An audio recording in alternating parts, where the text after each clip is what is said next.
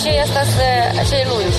Să fie stabilă politică la noi în țară, dar forma asta nu e principal. Ideea e bună, nicio problemă, dar hai să scăpăm de sărăcie întâi. Realitatea cu amănuntul, văzută de Lilian Ciocan. M-am uitat săptămâna trecută la protestul șoferilor de microbuze de pe cursele interurbane.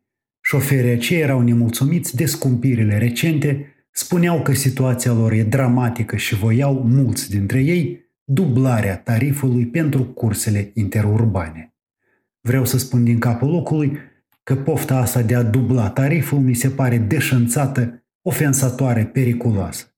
E o avalanșă de scumpiri care s-a bătut acum asupra noastră și care trebuie să-i facem față. Dar cum?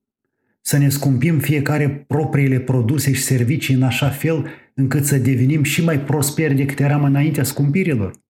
Dar ce va face în atare situație simplu muritor? Pe semne va trebui să accepte moartea lentă, nu? Înțeleg că fiecare se gândește la propria afacere, dar cam de ce ar trebui tu să scumpești tariful cu 100 de procente dacă motorina nu s-a scumpit la fel de mult? Păi haideți să facem un simplu calcul, să vedem cât costa motorina acum 5 luni și cât costă ea acum și să ne gândim dacă dublarea tarifului cerută de șoferii suspomeniți e ok. Mie mi se pare că dorința lor e pur și simplu bizară și ne bagă pe toți într-o sărăcie și mai mare.